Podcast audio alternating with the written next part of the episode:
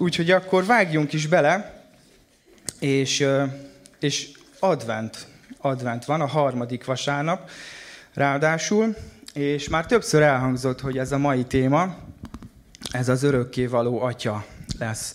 És kezdjük azzal, hogy Nézzük meg újra, amit már az előző két hétben is felolvastunk igét. Én most csak rövidített módon, csak konkrétan a ötödik verset, Ézsaiás könyvéből a kilencedik fejezetnek az ötödik versét szeretném itt felolvasni. És igen, ezt az újítást még átgondolom. Jó. Szóval, mert egy gyermek születik nekünk, fiú adatik nekünk, az uralom az ő vállán lesz, és így fogják nevezni. Csodálatos, tanácsos, erős Isten, örökkévaló Atya, békesség, fejedelme. És az első héten hallottuk Gergőt, eh, ahogy a csodálatos tanácsosról beszélt, múlt héten pedig erős Istenről hallottunk, és most itt van előttünk ez, hogy örökkévaló Atya. Azt szeretném itt elmondani az elején, hogy a mai bibliaórának a célja az az lenne, hogy egy kicsit közelebb hozzon bennünket Istenhez. Valószínűsítem, hogy nagyon kevés újdonságot fogok mondani. Ha mégis lesz bárkinek újdonság, akkor én azért is nagyon hálás vagyok, de valószínűleg olyan dolgokat fogtok hallani, amit korábban már hallottatok. És nem biztos, hogy lesz benne sok újdonság. Viszont nem is ez a cél most, hanem az a cél, hogy abban megerősödjünk, amit már korábban hallottunk, és egy kicsit elmélyedjünk abban az igazságban, ami, ami benne van ebben a névben, hogy örökkévaló atya. És és ha, ha akár egy ige lesz, ami közelebb hoz Istenhez, akár csak egy gondolat, ami közelebb hoz Istenhez, akkor, akkor ez, a, ez a cél már ö, ö, megtörtént. Úgyhogy, ö, úgyhogy egy kicsit, kicsit összezavarodtam, amikor először hallottam ezt, hogy, hogy a harmadik vasárnap leszek, és hogy örökkévaló atya. Mert hogy az igevers az úgy kezdődik, hogy egy gyermek születik nékünk. És ugye Jézusnak a, a földre jövetelét ünnepeljük karácsonykor, és akkor itt van ez a név, hogy örökkévaló atya. Ez egy kicsit nem összezavaró? Mit gondoltok? Két héttel ezelőtt Gergő beszélt már erről, hogy a Szent Háromság számunkra egy kicsit ilyen, ilyen felfoghatatlan misztikum, egy, egy kicsit ilyen nehezen megfogható. És, és Pintér Bélát mi nagyon szeretjük hallgatni az autóba, idefelé is ez jött egy érdekes esemény miatt. A kocsiban ülők most négyszer hallgatták meg a CD-t, amíg vártak rám. Szóval nagyon az elméjükbe éghetett az, hogy, hogy ahogy énekel Pintér Béla arról, hogy három az egyben. Atya, Fiú, Szent Szellem, és az értelmem nem fogja fel, és azt énekli benne, hogy ha, ha aggyal próbálok közelíteni, akkor elrejtőzik, de a szívemmel megtalálom. És nem, nem érteni kell, hanem érezni kell. És Jézus maga is egyébként megfogalmazza ezt, amikor egy kérdésre válaszol, azt mondja a János evangéliumában van ez megírva, én és az Atya egy vagyunk.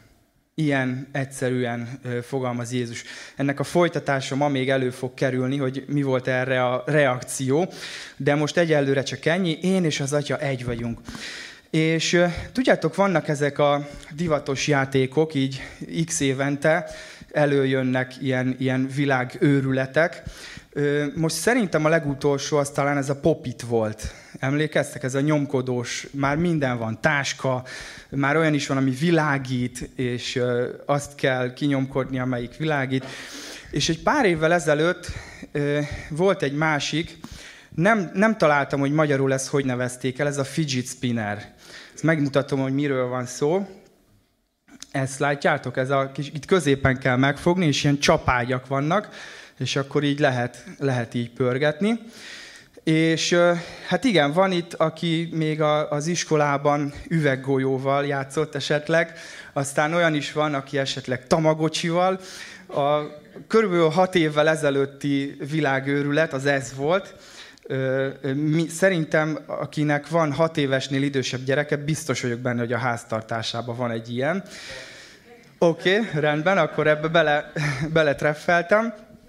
Szóval ez nem egy saját ötlet, ezt én is láttam az interneten, de hogy ez a kis játék egyébként tök jól szimbolizálja Istent.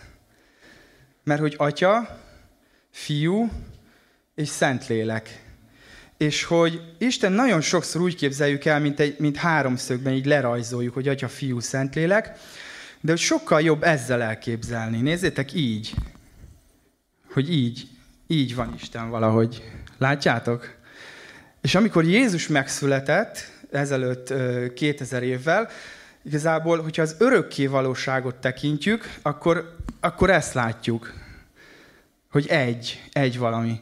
És 2000 évvel ezelőtt pedig egy pillanatra itt, itt, itt egy ilyen pillanatkép készült, és így megláttuk így Jézust így külön, külön az ő külön személyiségét. És, és erről ez a pillanatkép, az örökké valóság hosszú folyamán belül, az a rövid 33 év, az egy, az egy nagyon-nagyon rövid kis pillanat, és, és az van olyan bőven és gazdagon leírva az evangéliumokban. Ez, ez, a, ez a példa talán segít nektek is jobban közelebb hozni, hogy, hogy, hogy Istent hogy képzeljétek el.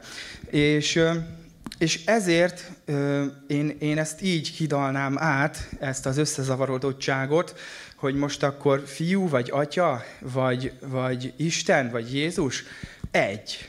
Ők egy. És ugye természetesen az első héten ugye hallottunk a Szent Szellemről is, ők hárman egyek.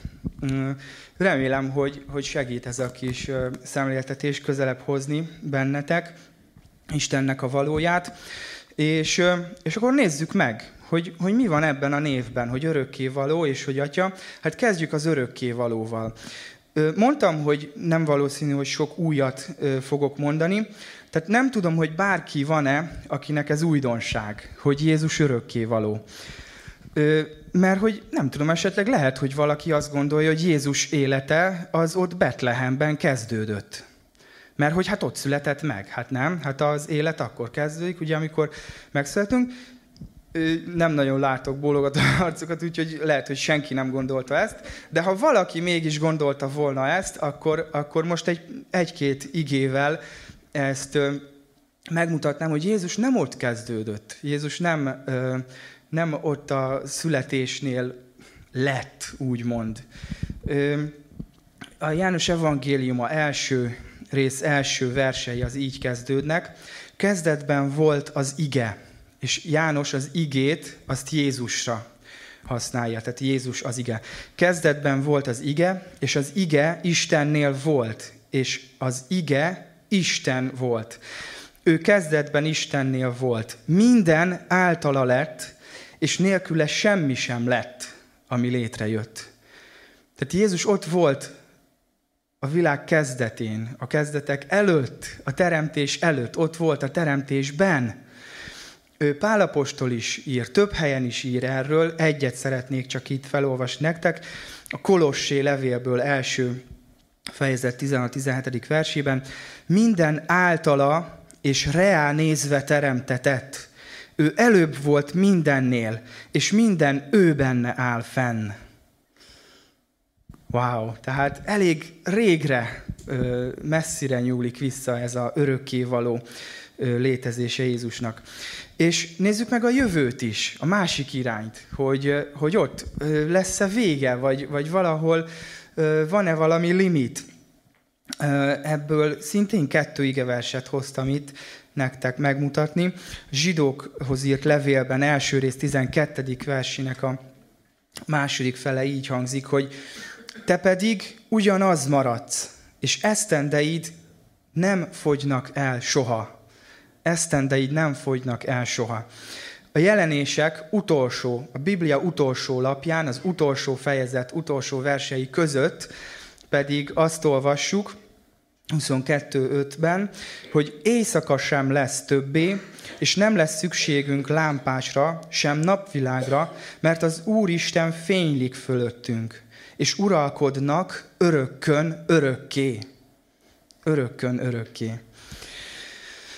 Szóval ez, hogy örökké való, ez, ez amellett, hogy Szent Háromság egy felfoghatatlan dolog, rögtön itt van egy második felfoghatatlan dolog, hogy, hogy nincs, nincs eleje, nincs vége, örökkön örökké.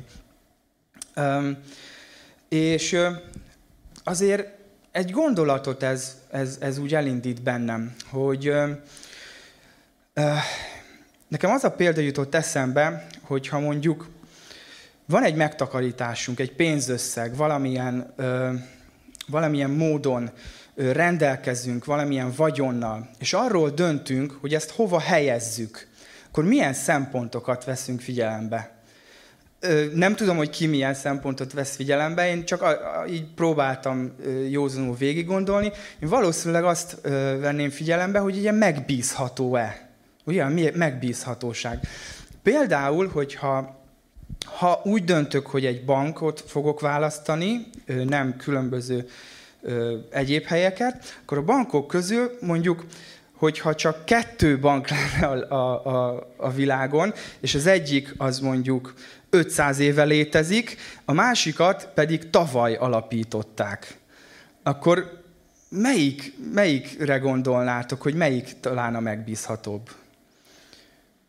Ta, talán a régebbi, nem? Hát ha már 500 éve van, akkor már akkor csak tudnak valamit, csak, csak ö, ö, valahogy jól működik és hogyha valamilyen időgép, masina segítségével ö, látnátok a bankok jövőjét, és azt látnátok, hogy az egyiknek teljesen bizonytalan a jövője, a másiknak pedig ö, ö, egészen biztos ö, bizonyosságotok lenne afelől, hogy az legalább ezer évig még működni fog. Akkor melyiket választanátok? Melyikbe? B, B, B. Oké. Okay. Ugye, hogy, hogy az, hogy, az hogy, hogy valami rendelkezik múltal és jövővel, és ez bizton állítható, ez olyan bizalomgerjesztő, igaz? Olyan, olyan, olyan érzésem van, hogy, hogy igen, igen, ebbe érdemes a bizalmamat ö, ö, belevetni. És hogyha hiszünk a Bibliának, már pedig elvileg azért vagyunk itt, mert, mert hogy hiszünk, akkor, akkor egy ilyen bizonyosságunk lehet, hogy akibe a mi bizalmunkat vetjük, az örökkön volt, és örökkön lesz is.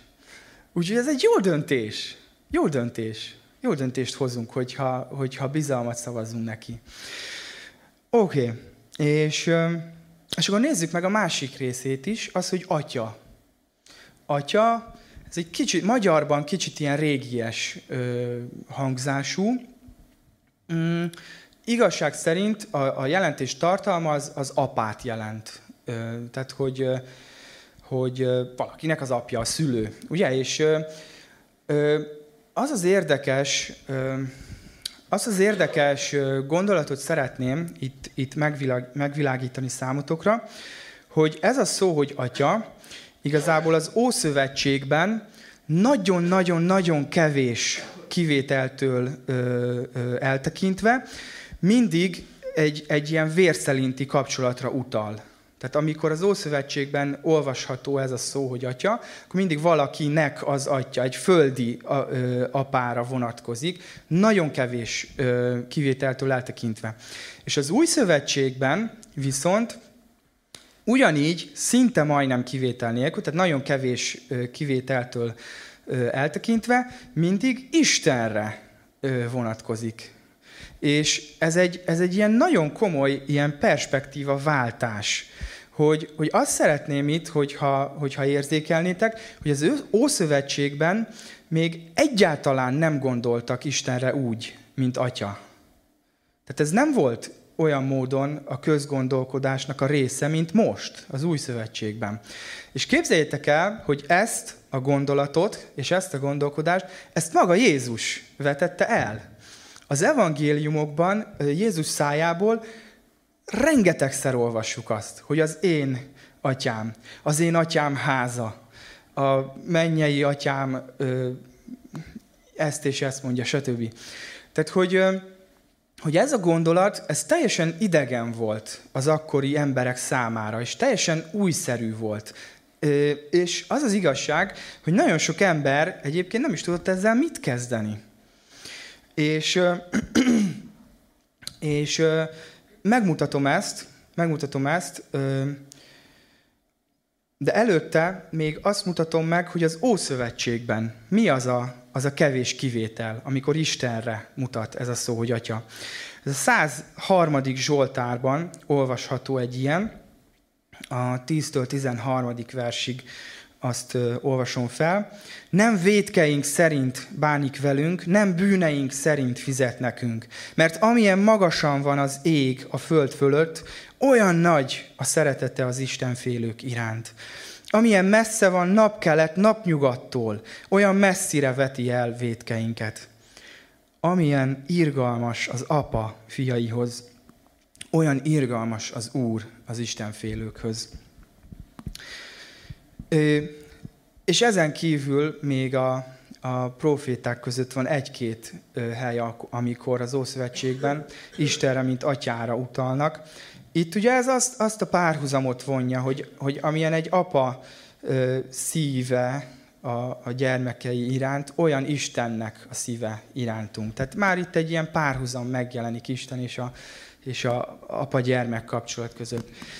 És az új szövetségben Jézus pedig egy ilyen, egy ilyen úttörő munkát végez ezzel a gondolattal, és amit mondtam, hogy újra újra elő fogom venni ezt az igét a János 10-ből, csak most elolvasom a következő verset is. Tehát amikor megkérdezték tőle a farizeusok, hogy, me, hogy ne tarts minket kétségbe, mondd meg nyíltan, hogy ki vagy. És akkor elmondja Jézus, hogy ő ki, és és így fejezi be, így fejezi be ott a tizedik rész 30. versébe, hogy én és az atya egy vagyunk. És figyeljétek a reakciót a hallgatóság részéről. Ekkor újra köveket ragadtak a zsidók, hogy megkövezzék őt. Tehát, hogy ez, ez ennyire, ennyire nem fért bele a gondolkodásukba, hogy amikor meghallották ezt, hogy, hogy, hogy én és az atya egyek vagyunk, akkor, akkor elborul az agyuk. És, és ott helyben ö, megköveznék Jézust, és meg akarják ölni őt. És, és egyébként ez, ez, ez, a, ez a gondolat, ez nem csak úgy jelent meg Jézusnak a tanításában, hogy Isten az ő atya.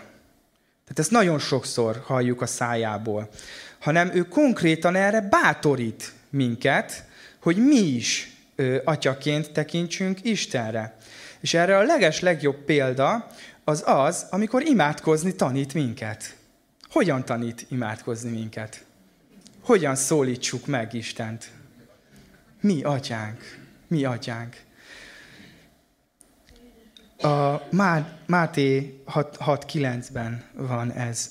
Ti azért így imádkozzatok, mi atyánk, aki a mennyekben vagy. Tehát nem áll meg ott Jézus, hogy oké, okay, ő az én atyám, és milyen jó nekem, és, és, és de szuper, hanem, hanem egyenesen bátorít minket, hogy mi is így gondolkodjunk, hogy, hogy Isten a mi atyánk. És nyugodtan szólítsuk meg így, mint, mint, mint, mint atyánkat, apukánkat. Um, hát uh, ugye Ugye ez nagyon új gondolat volt, most arra már sokkal inkább benne van ez a köz, közgondolkodásban, ugye, és, és el tudjuk úgymond fogadni. Ha valaki ezt mondja, hogy Isten a atyám, akkor nem fogunk követ ragadni, ugye, hogy, hogy megkövezzük őt, hogy mégis hogy mondhat ilyet. Viszont az nem teljesen egyértelmű, hogy ez mindenki számára olyan könnyen elfogadható dolog. És nem biztos az, hogyha valaki azt hallja, hogy Istenre lehet úgy tekinteni, mint egy apukára, akkor egy ilyen meleg, jó érzés tölti el. És ennek az az oka, hogy, hogy nem biztos, hogy mindenkinek a földi apukája az egy olyan, olyan személy volt az életében, aki egy ilyen meleg, jó érzéssel tölti el a szívét, hogyha, hogyha ő rá gondol. És ez egész egyszerűen, egész egyszerűen azt lehet mondani, hogy a mi földi apukánknak a személye, az ő jelenléte vagy nem jelenléte az életünkben, az hatással van arra, hogy Istenről hogyan gondolkodunk, hogy Istenről milyen kép alakul ki bennünk. És hogyha, hogyha van egy gát bennünk a földi apukánkkal való kapcsolatunkban, akkor nem törvényszerű, de ez kihatással lehet az Istennel való kapcsolatunkra is olyan módon, hogy adott esetben nem tudjuk ö, teljesen száz százalékban átélni és átérezni, hogy, hogy mit jelent az, hogy ő a mennyei apukánk. Hogy mit jelent az, hogy ő a mennyei atyánk. És ezért a, a négy név közül, ami itt van, felsorolva Ézsaiásban, én nekem az a véleményem, hogy, hogy ez a mai, talán ez a legszemélyesebb ez hozza leginkább közel hozzánk kapcsolatunkat tekintve Istent. Ez szólít meg a legszemélyesebben minket, hogy, hogy ő amellett, hogy csodálatos tanácsadónk, milyen jó dolog, hogy van egy csodálatos tanácsadónk. Ő erős Istenünk. Milyen jó, hogy egy erős Isten áll a hátunk mögött, és, és ő, ő támogat ő hátulról. Emellett ő nem más, mint nem más szerepet szeretne betölteni az életünkben, mint egy apuka szerepe. És szeretnék felolvasni egy Zsoltárt, ami egy kicsit, kicsit így erről a témáról szól. Ez a 127. Zsoltár, és majd főleg a, a vége felé, ott a negyedik vers körül figyeljetek nagyon. Zarándok ének Salamoné. Ha az Úr nem építi a házat, hiába fáradoznak az építők. Ha az Úr nem őrzi a várost, hiába óvják azt az őrök. Hiába keltek korán és feküztök későn, fáradtsággal szerzett kenyeret esztek. De akit az Úr szeret, annak álmában is ad eleget. Bizony, az Úr ajándéka a gyermek, az anyamé gyümölcse jutalom mint a hős kezében a nyilak. Olyanok a serdülő ifjak. Boldog az az ember, aki ilyenekkel tölti meg a tegzét. Nem szégyenül meg, ha ellenségeivel van szóváltása a kapuban.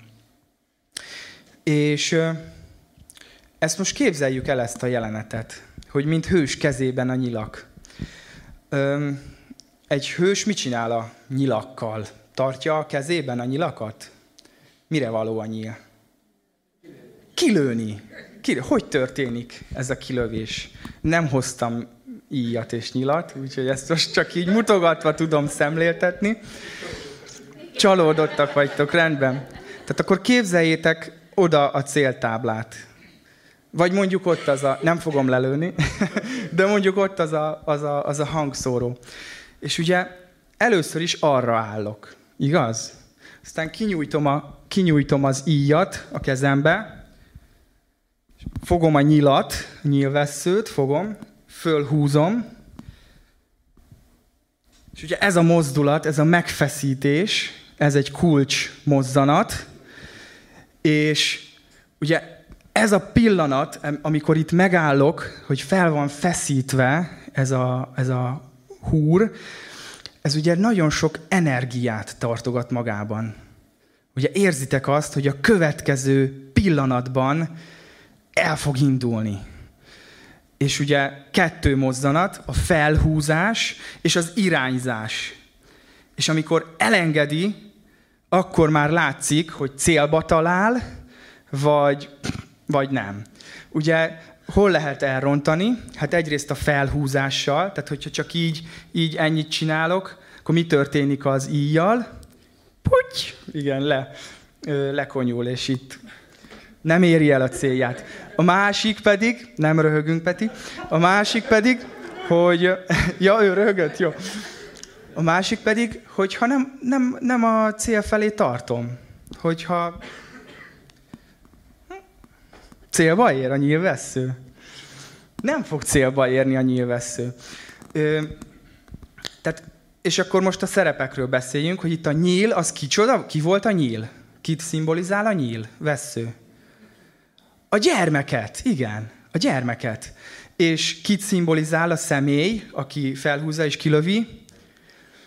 Hát a hős, a szülő. A szülő. Nem azt mondja, hogy apuka, jó? Tehát anyukák, figyeljetek, mert nem azt mondja, hogy apuka, hanem hős. És az az ember, aki téged irányba tesz, és energiát ad célba érni, azt a Biblia úgy nevezi, hogy az a te hősöd, mint hős kezében a nyíl. És ez a hős, ez tök jó, hogyha egybeesik a földi apukáddal és földi anyukáddal, de sajnos a gyakorlat és a tapasztalat azt mutatja, hogy ez nem, nem biztos. Nem biztos, hogy ez így van. Lehet, hogy olyan ö, apukád volt, aki alig húzott föl téged, alig adott energiát. De az is lehet, hogy olyan apukád volt, aki, aki egészen más felé ö, tekintett. És egyáltalán nem ö, az élet célod felé irányított téged. És az is lehet, hogy olyan apukád volt, aki a te hősöd, és a jó irányba ö, ö, elindította a te életedet. És arra bátorítalak, hogy, hogyha ilyen apukád volt, és esetleg még nem tetted, akkor menj oda hozzá, és mondd el neki, hogy te mennyire hálás vagy ő érte. Hogy mennyire köszönöd azt, az alapot, amit ő adott a te életedben. És arra bátorítalak, hogyha nem így történt, akkor pedig, akkor ez a mai nap, ez egy lehetőség arra, hogy, hogy, hogy elindulj egy, egy gyógyuláson, elindulj egy megbocsátáson. Kicsit személyes jellegű példát szeretnék itt, itt mondani.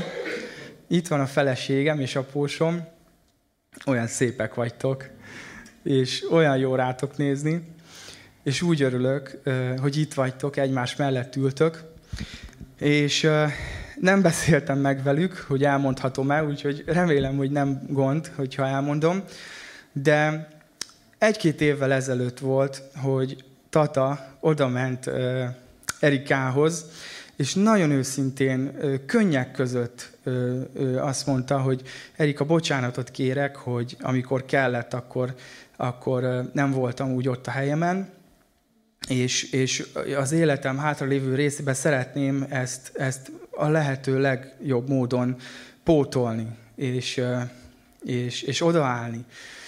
És Erika akkor azt mondta, szintén könnyek között mondta, hogy, hogy apu, már megbocsátottam azelőtt tíz évvel, vagy nem tudom, valamikor volt Erikának egy komoly harca ezzel kapcsolatban, hogy Isten megmutatta azt még a, még a, a, a párválasztás előtti időszakban, hogy szüksége van arra, hogy, hogy megbocsásson az apukájának ahhoz, hogy tudjon bizalommal fordulni egy férfi ö, irányába.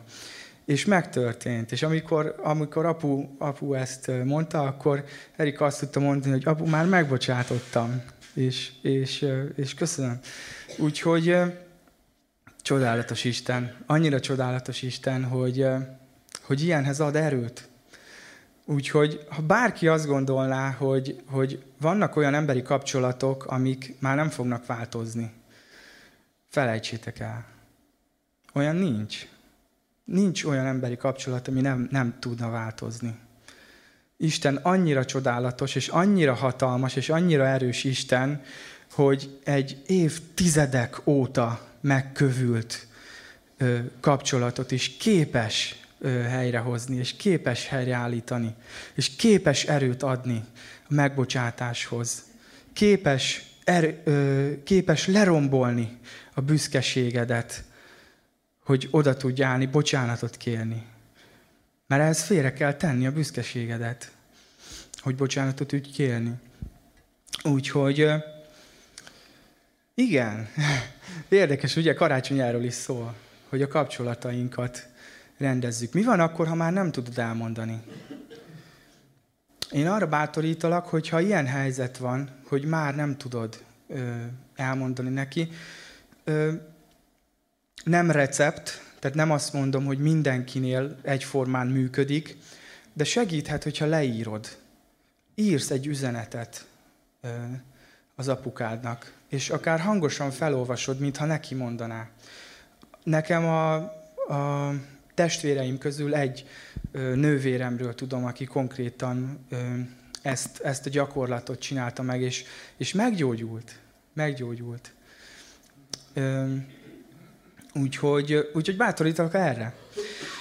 Na és nézzük, nézzük akkor tovább, hogy, hogy oké, okay, Jézus behozta ezt a gondolatot, hogy, hogy ő, ami apukánk szeretne lenni, olyan kapcsolatban szeretne lenni velünk, mint, mint egy apa a gyermekével. Oké, okay, akkor, akkor ezt elfogadtuk, lépjünk tovább, és akkor, és akkor nézzük meg, hogy egyébként miért fontos, hogy ezt elfogadjuk.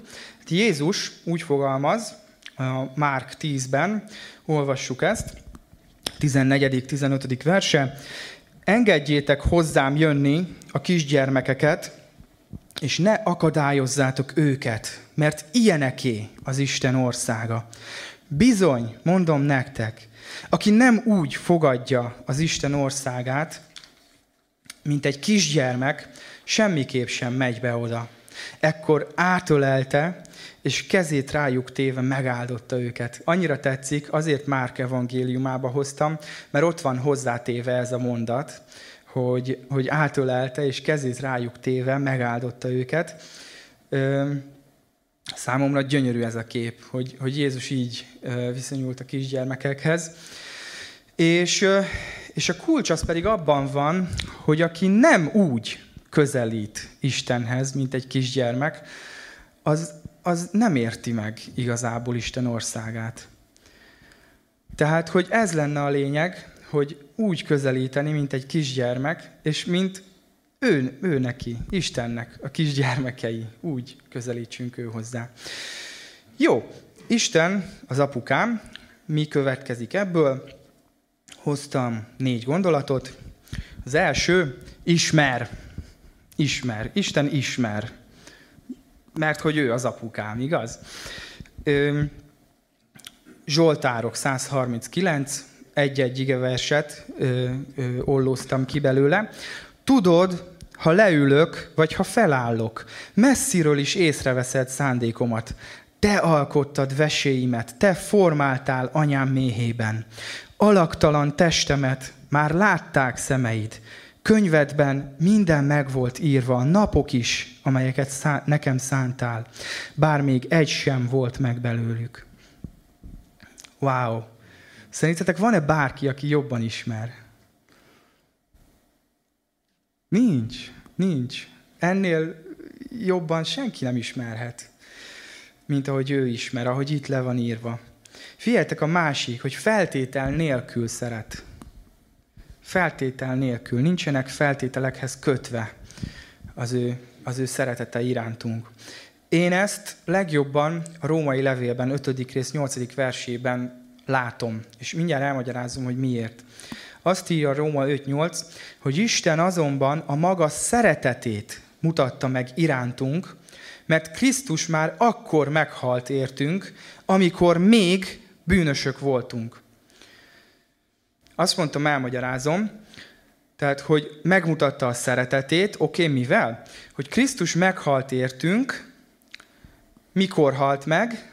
Amikor mi még a bűneinkben voltunk, bűnös állapotunkban. Magyarul, akkor ö, halt meg Jézus, amikor mi már letettünk valamit az asztalra, és azért cserébe tette, amit tett, vagy vállalt, amit vállalt. Nem.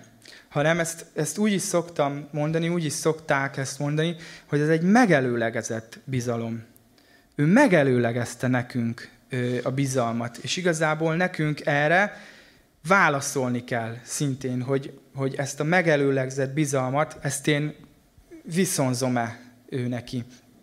Viszont szerintem ez nagyszerűen mutatja, hogy nincs feltételhez kötve az ő szeretete. Nem, ha majd ilyen és ilyen leszel, vagy ha majd ezt és ezt eléred, vagy ha majd így és így viselkedsz, akkor majd megérdemled a, a szeretetemet hanem feltétel nélkül adta az ő szeretetét.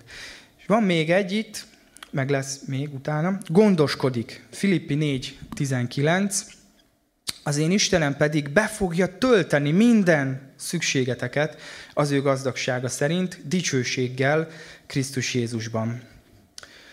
Hát erről ö, tudnék mesélni. Tehát a, a, a gyerekkorom, azt mesélhetném este nyolcig, ne aggódjatok, nem fogom, de, de erre, erre itt vagyok én a legjobb példaként, hogy hogyan tölti be Isten a mi szükségleteinket. Ö, személyes beszélgetésben nagyon szívesen mesélek erről, most nem akarom ezzel tovább húzni az időt. És akkor jöjjön még egy Pintér Béla, ugyanis az, hogy Isten az apukám, figyeljetek, ez nem más, mint az identitásom alapja. Meghatározza azt, hogy én ki vagyok. Az, hogy hogy hívnak téged, az honnan ered? Gergő, hogy te horog Gergő vagy. Édesapádtól, igen. Az, hogy ki vagy.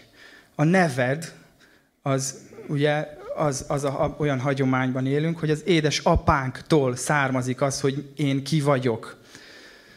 Amikor én bemutatkozok, akkor ugye az, abban benne van az, hogy, az hogy, hogy kinek a gyermeke vagyok. És, és, és azt mondtam, hogy Pintér Béla, szintén ugyanazon a CD-n van, hogy királyfi vagyok. Házi feladat, majd meg fogom osztani a, a Golgotha csoportban ezt a dalt hallgassátok meg. Zseniális. Kisgyerekek és kislányok hangosan kiabálják a mikrofonba, úgy, hát így énekelve, kiabálva, hogy királyfi vagyok, ugye ezt a, a fiúk, és utána a lányok, hogy én meg királylány. És akkor utána együtt, hogy a jövőnk ott van a királynál.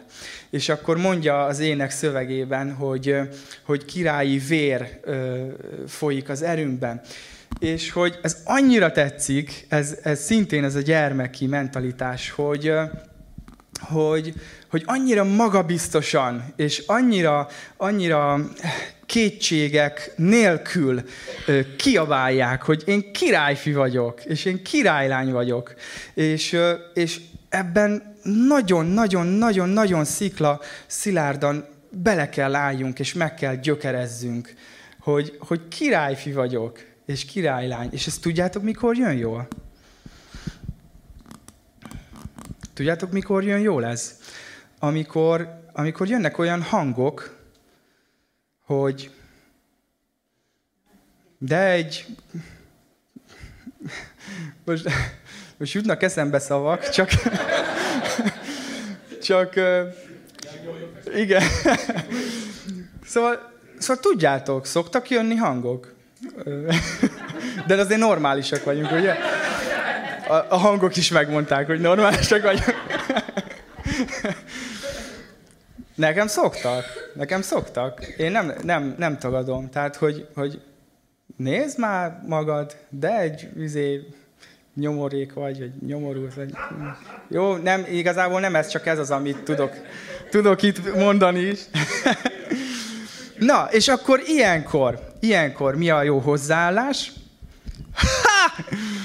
Én királyfi vagyok! Hát hagyjál már a maszlagoddal, és elhesegetni azonnal, nem hallgatni. Papa, papa, papa, emlékeztek a...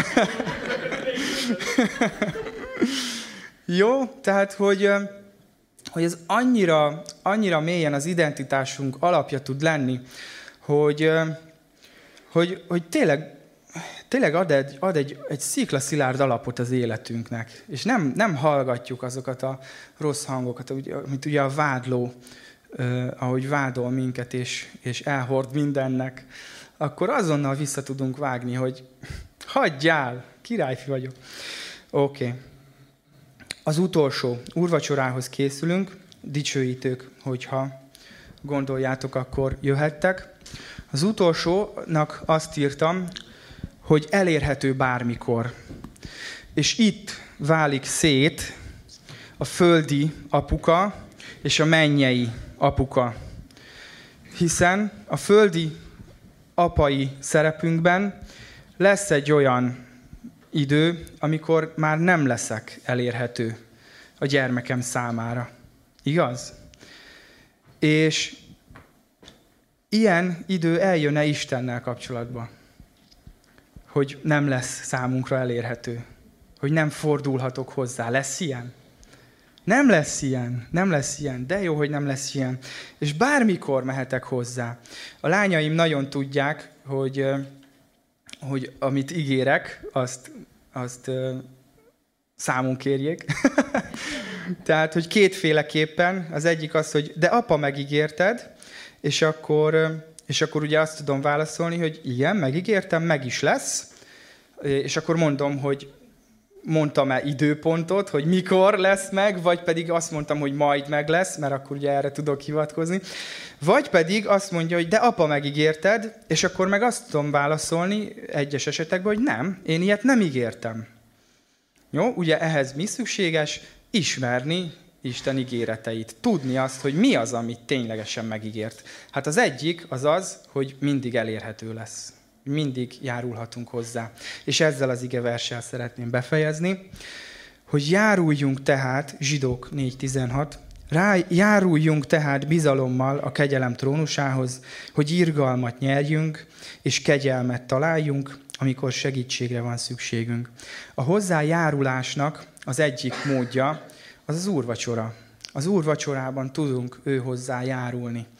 És erre bátorítalak most titeket, hogyha bizalmat tudtok szavazni Isten számára, és hogyha tudtok úgy tekinteni rá, mint egy apukára, akkor gyertek és járuljunk hozzá, és vegyük a szövetségnek a jeleit, és, és ezzel hirdessük az ő halálát és feltámadását.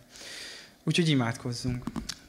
Mennyei édesatyám, köszönöm, hogy ennyire szeretsz, és, és ennyire, ennyire mély kapcsolatot szeretnél velünk ápolni, hogy nem más, mint, mint az édes apánk szeretnél lenni, és szeretnéd bepótolni azt a hiányt, ami, ami esetlegesen van bennünk, illetve, illetve szeretnéd meggyógyítani a mi szívünket, hogyha arra van szükségünk.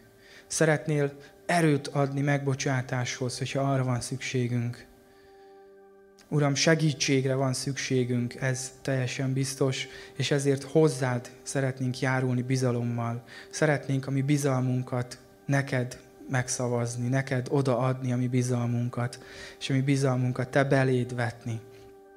Uram, kérlek, hogy, kérlek, hogy használd, használd ezt az időt arra, hogy közelebb kerüljünk te hozzád, és és szorosabb kapcsolatba kerüljünk te veled. Ámen.